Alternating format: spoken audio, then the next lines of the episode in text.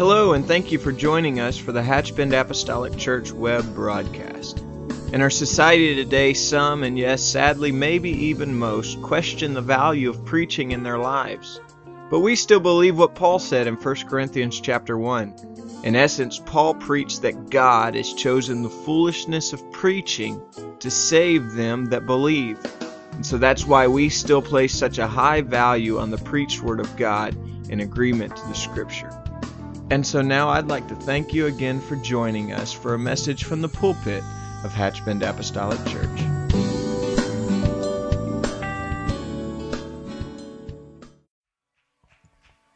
Oh, can we love the Lord all across the house today? Thank you, Jesus, for your goodness.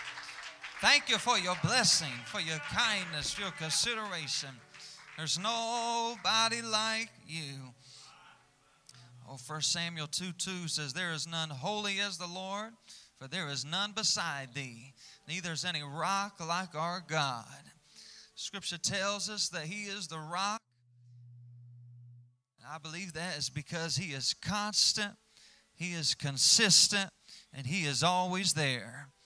And I'm thankful to know that regardless of where we are at or what we face, He is still the one we can run to in the time of trouble.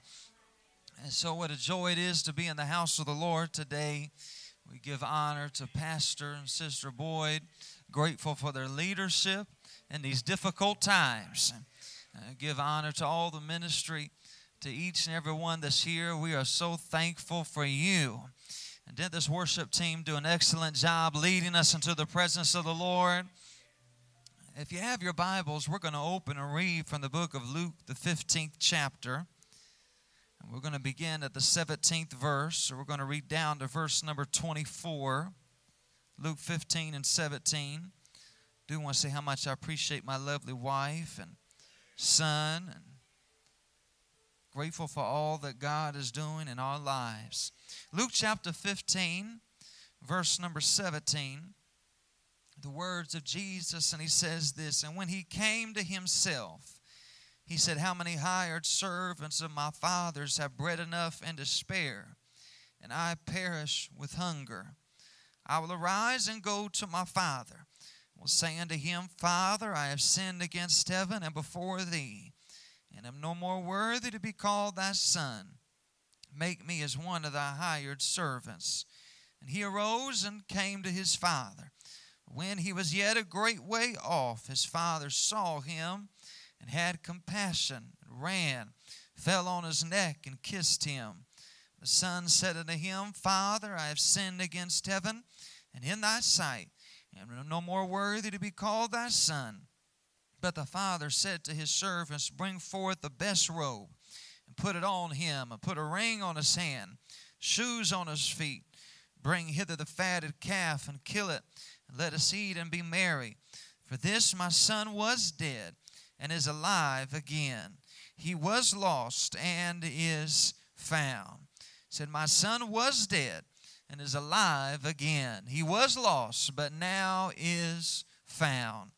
Now, I want to focus our attention here on this 20th verse.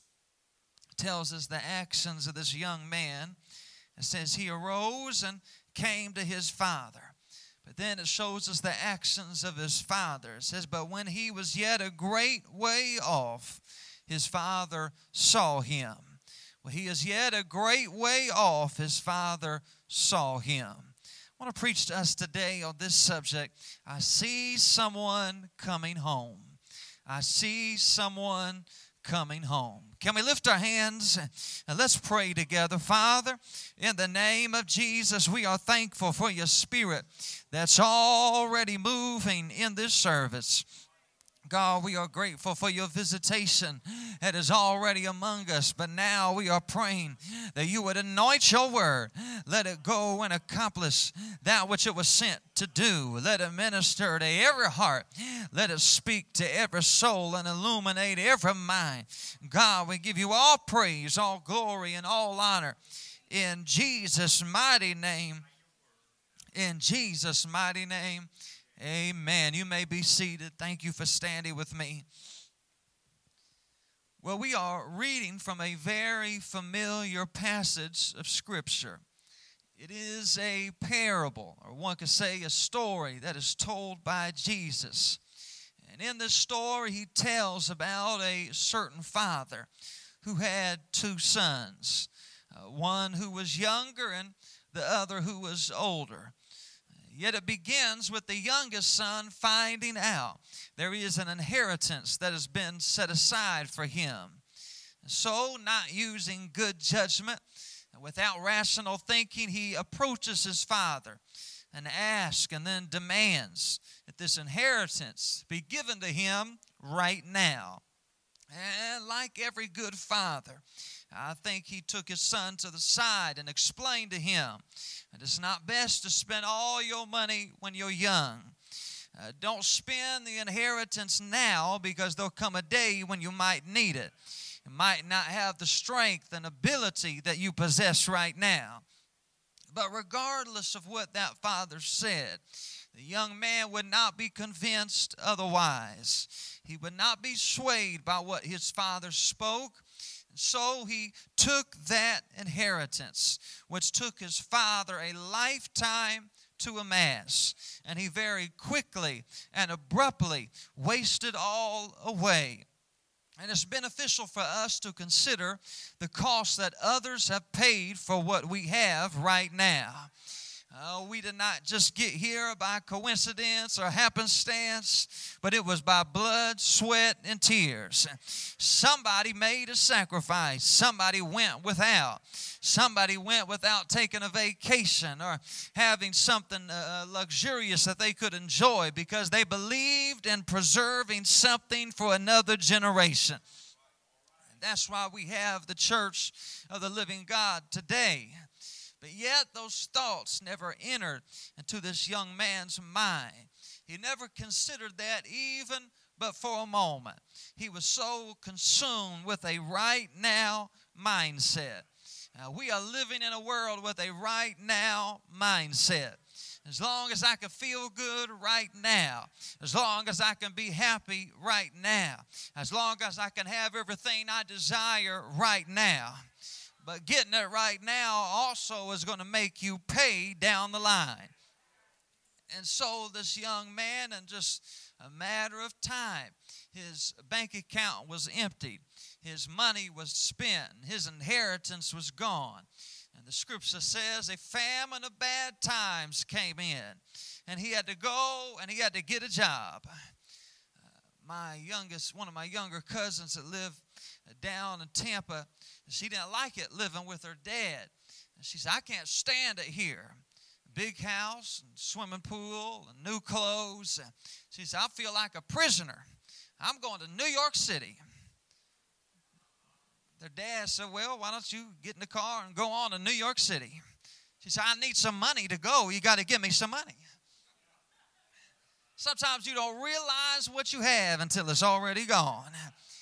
He thought he had it all under control until daddy's money wasn't there. He found out he had to go and get a job, work for himself. So, this young man that looked at this life that seemed to be so carefree, the world that dazzled with fun and excitement and happiness, when he finally got on the other side, come to find out this life was actually very demanding. It was extremely tough and exceptionally difficult.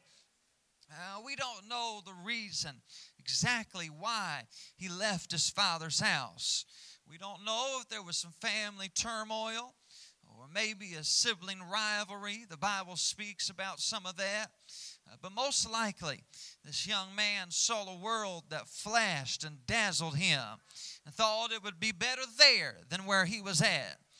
My old assistant pastor said, Everything that glitters is not gold.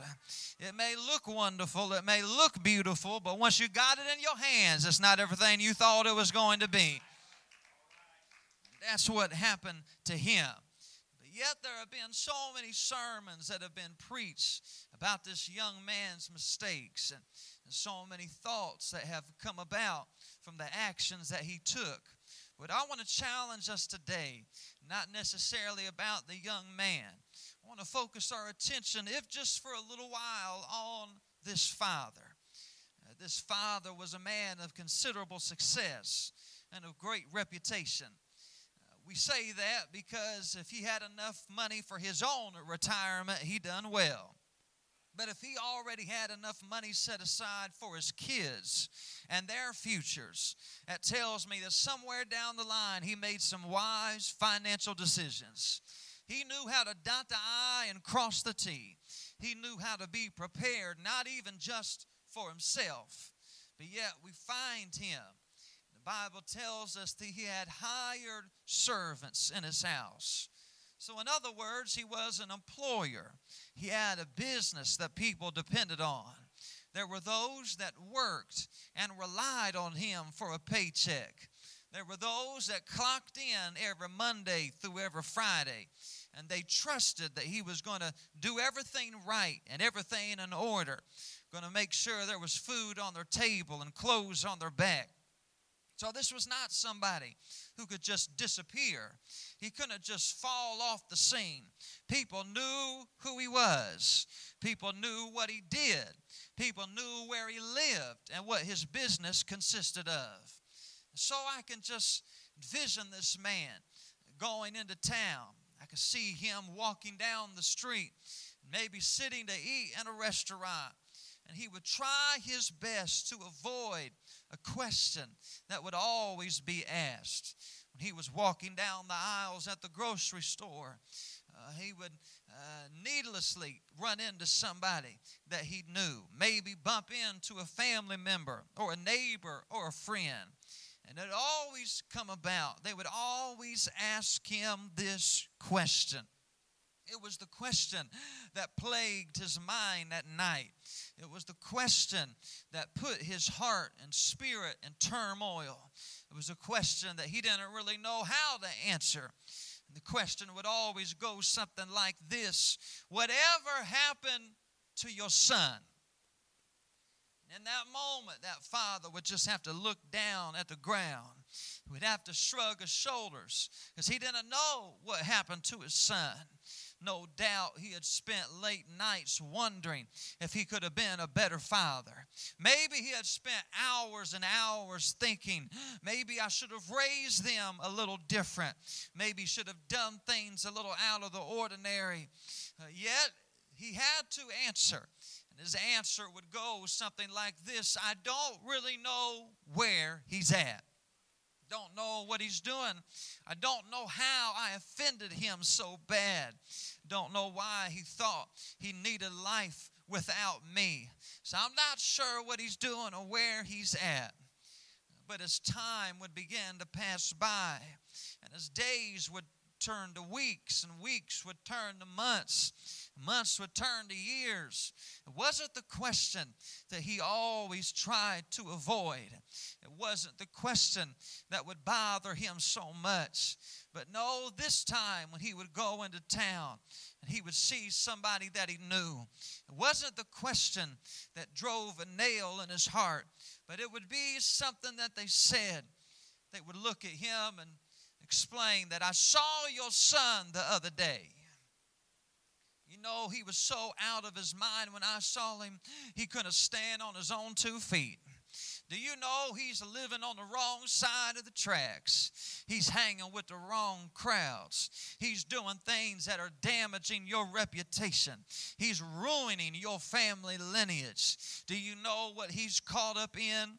Do you know the actions that he's taking? Do you know the mess that he is making out of his life? If you don't know, let me just tell you.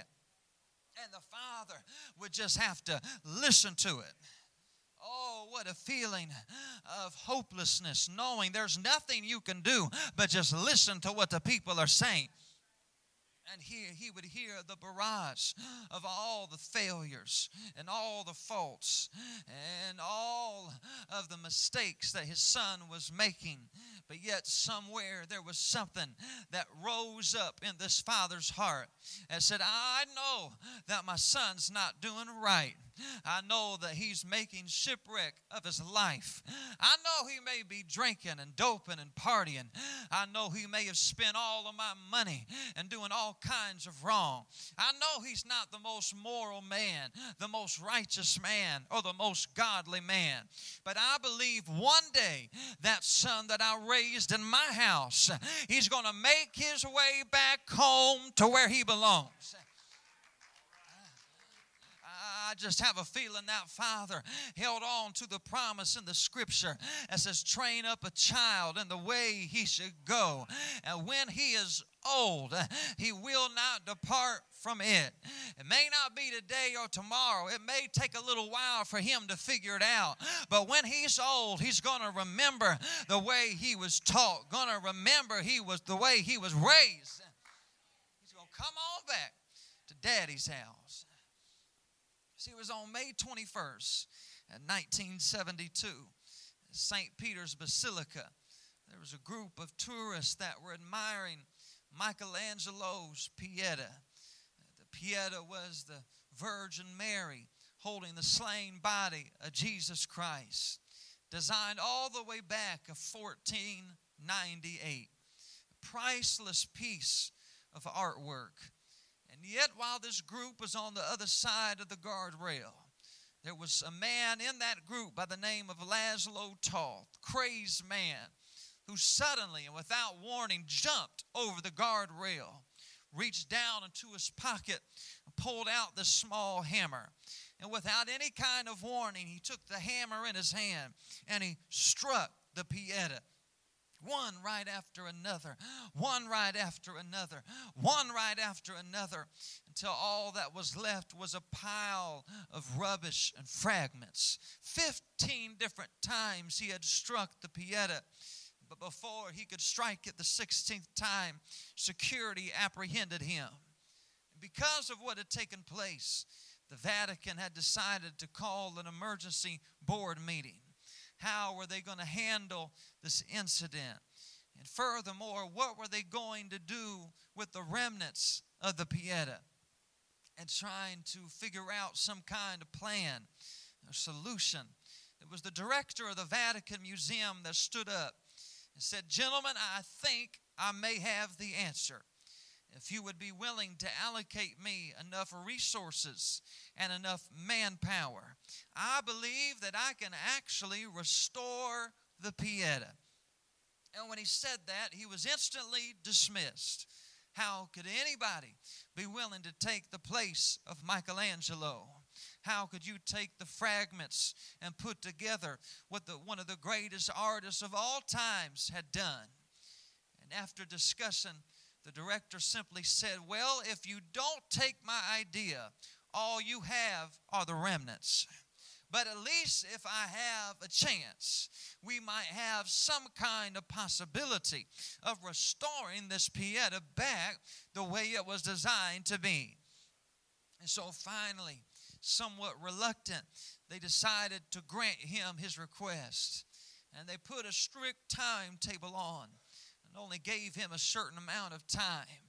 And so the director began to work diligently. He began to put together a team, and together they began to work hours on end. He even put a request in to hire dentists. When it was asked why he wanted to hire dentists, he said, I want to make sure that even the teeth are in the precise position. I don't want anything to be wrong, don't want anything to be out of place. And so they began to work long days and late nights, 16 and 18 hours at a time, trying to meet the deadline, trying to get everything in order for this board, what they were willing to request. Finally, the day came that the board was meeting again. So the director came into the room and he had this statue and he had a, a curtain draped over it. And when it was time for him to give his response, he said, I think that we have actually done the impossible because of a great team, visionary leadership. Uh, we have worked diligently and tenaciously. And I think that we have actually restored the Pieta.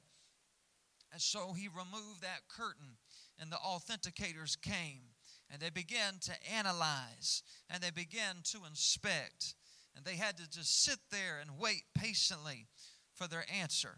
And finally, when they concluded their inspection and when they concluded their analyzation, they said, Well, after we have looked and after we have researched and after we have analyzed, we think that there's no way to tell that the Pieta had ever been destroyed. As far as we can tell, this is the work of the great Michelangelo himself. And the director was so happy. He was so thrilled with that response. But what happened next is the moment that really challenged him. It was then that the board decided that the Pieta had been restored and they were choosing what to do next. And they had decided that they were going to take the Pieta and put it into a storage room. That way it could never be destroyed again. It was then that the director stood up and he said, I think you have missed the purpose why we have worked so hard the reason why we have spent this money, and the reason why we have given of our energy and our effort and our ability is not for the Pieta to be tucked away somewhere so that nobody else realizes it still exists, but if we don't bring it back home to the basilica, then it's all been in vain. He explained that when they started this, they were picking up all the fragments the hands and the feet and the eyelids and the nose, trying to figure out how they were going to make this work. He said, but on the other side of the hand that nobody else sees, he said, we saw something that's never been witnessed before when we looked on the other side of the hand on the inside. It was the signature of Michelangelo himself. The only piece of art that's ever been known to carry the signature of Michelangelo. And the director said we would have never known it was his handiwork and it was his mastery unless it had already been destroyed and then put back together. And when I heard that, there was something that just rolled over in my mind. I began to think, you really don't know the goodness of the Lord.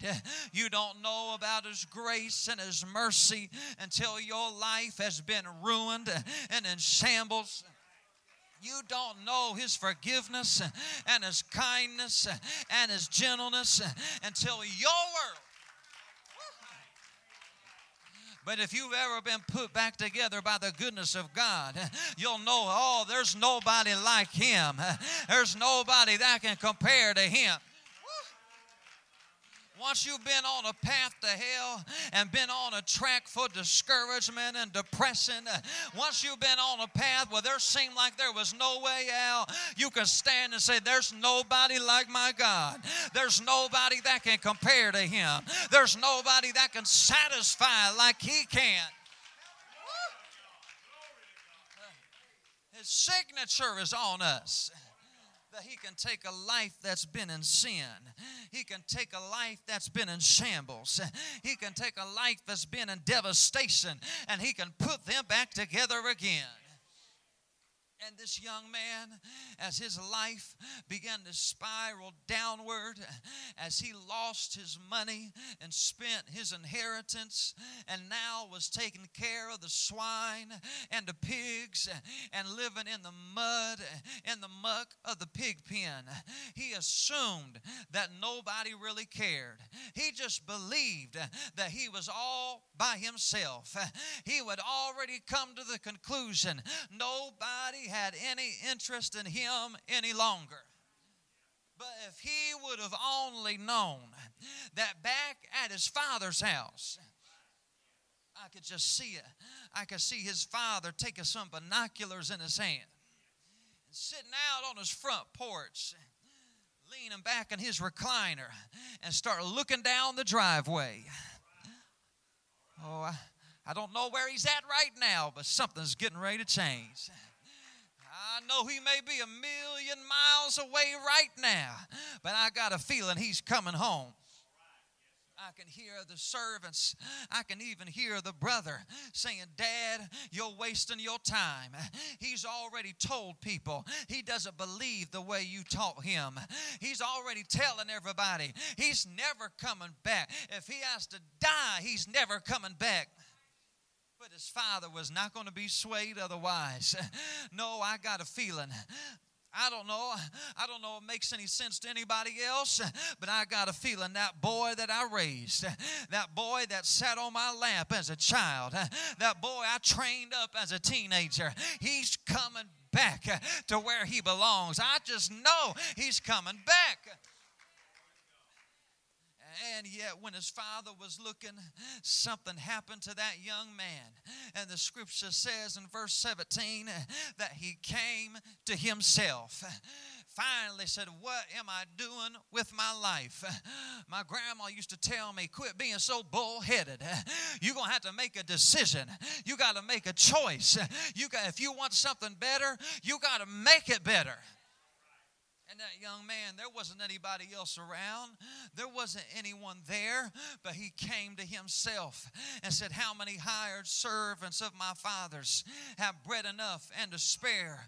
Back in daddy's house, I was happy. Back in daddy's house, I could lay my head on the pillow at night and knew where I was going to wake up in the morning. Back when I was in daddy's house. So it wasn't always perfect, but it was blessed. It wasn't always all together, but it was blessed. Sometimes that's what it takes. We have to come to ourselves. We got to get rid of the excuses and the reasons why not. Somebody can say, But I've sinned, I can't go back but if you would come to yourself. First John 2 1 says, If any man sin, he has an advocate with the Father, Jesus Christ the righteous. Somebody can say, I just don't even know if I believe that. I'm just confused. But if you would come to yourself, 1 Corinthians 14 and 33 says, God is not the author of confusion, but of peace. Somebody can say, I'm in too deep. I don't think I can ever get out. But if you would come to yourself, Psalm 91 and 3 says, Surely he shall deliver thee from the snare of the fowler and from the noisome pestilence. Somebody could say, It's too hard. It's too heavy. I'm too stressed. But if you would come to yourself, Matthew 11 28 says, Come unto me, all ye that labor and are heavy laden, and I will give you rest. Somebody can say, Well, this isn't for me. It may have been for my father, may have been for my grandparents, but it's not for me come to yourself. Acts 2.39 says this promise is unto you is to your children is to all that are afar off. It's for those that have drifted so far they don't think they can ever come back. But when that son said i'm going back his father was already looking. And while he was way down the road the Bible says that father was searching. You know how he saw him? He was searching for him. You know, when people come back, they come back when people's praying for them, and when people's thinking about them, and people's calling their name out in prayer. And when that father saw him, oh, didn't take long. He left his porch, he left his house. That's what God will do when we come to him. He'll leave the hallelujahs of heaven, he'll leave the glory and the splendor and the majesty of up above. He'll transcend supernatural realms and he'll come to where we are if we would just come to ourselves wonder for a moment if we could just close our eyes and bow our heads. Open your heart to the Lord for a moment. What is God doing in you? No, there may be some even here today. They're not in the sanctuary, they're not in the service of the Lord.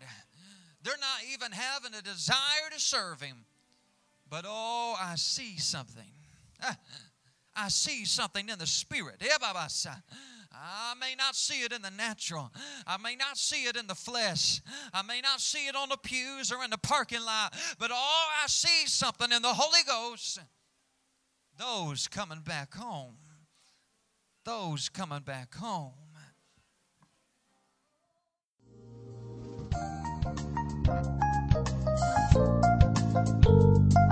This message has been brought to you today by the Media Ministry of Hatchbend Apostolic Church. We pray that it's ministered to you in some way, and we'd like to take this opportunity to invite you to join us in service here at Hatchbend Apostolic. Our Sunday services begin at 10 a.m. and our Wednesday night service at 7:30 p.m. For any more information or to speak with our ministry staff, please feel free to call our church office at 386 935 2806 or you can visit the contact link here on our website. Again, thank you for listening, and we pray God's richest blessings on you and your family.